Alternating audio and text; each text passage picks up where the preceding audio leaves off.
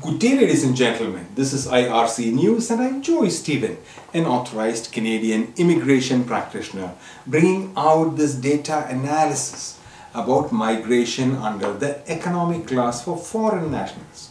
This class of permanent residence applications includes the express entry and other skilled immigration opportunities. This data is about approved Canadian permanent resident applications for the residents of Saudi Arabia for the past five years. Please keep in mind that the data for 2021 is one month shy and does not include the month of December 2021. Today is the 27th of October 2022 and I'm coming to you from the Paulinsis Studios here in Cambridge, Ontario. 2017 Canada approved 1,378 permanent resident visas under the economic class for residents of Saudi Arabia, which includes express entry and other skilled worker programs.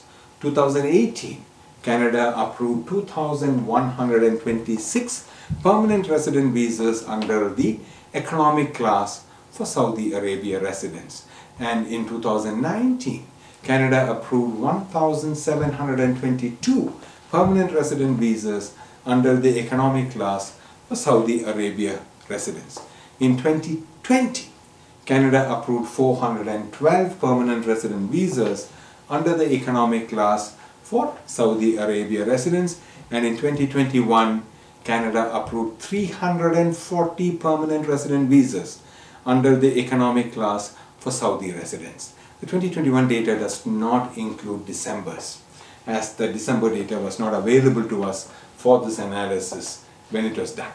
The average applicant intake for Saudi Arabia over the past five years was 1,208 under the economic class.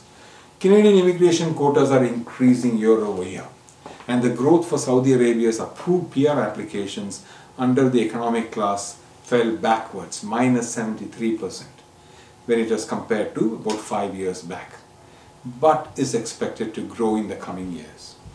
Please subscribe to this channel for more Canadian job opportunities and immigration data analysis. And if you want to become a Canadian permanent resident, you can learn more by attending the free online YouTube videos, the links of which are posted on my screen, paulinsis.com slash p. Your Canadian authorized representative also conducts a free weekly Q&A session please follow guidance from the Canadian government about who can charge fees for Canadian immigration services.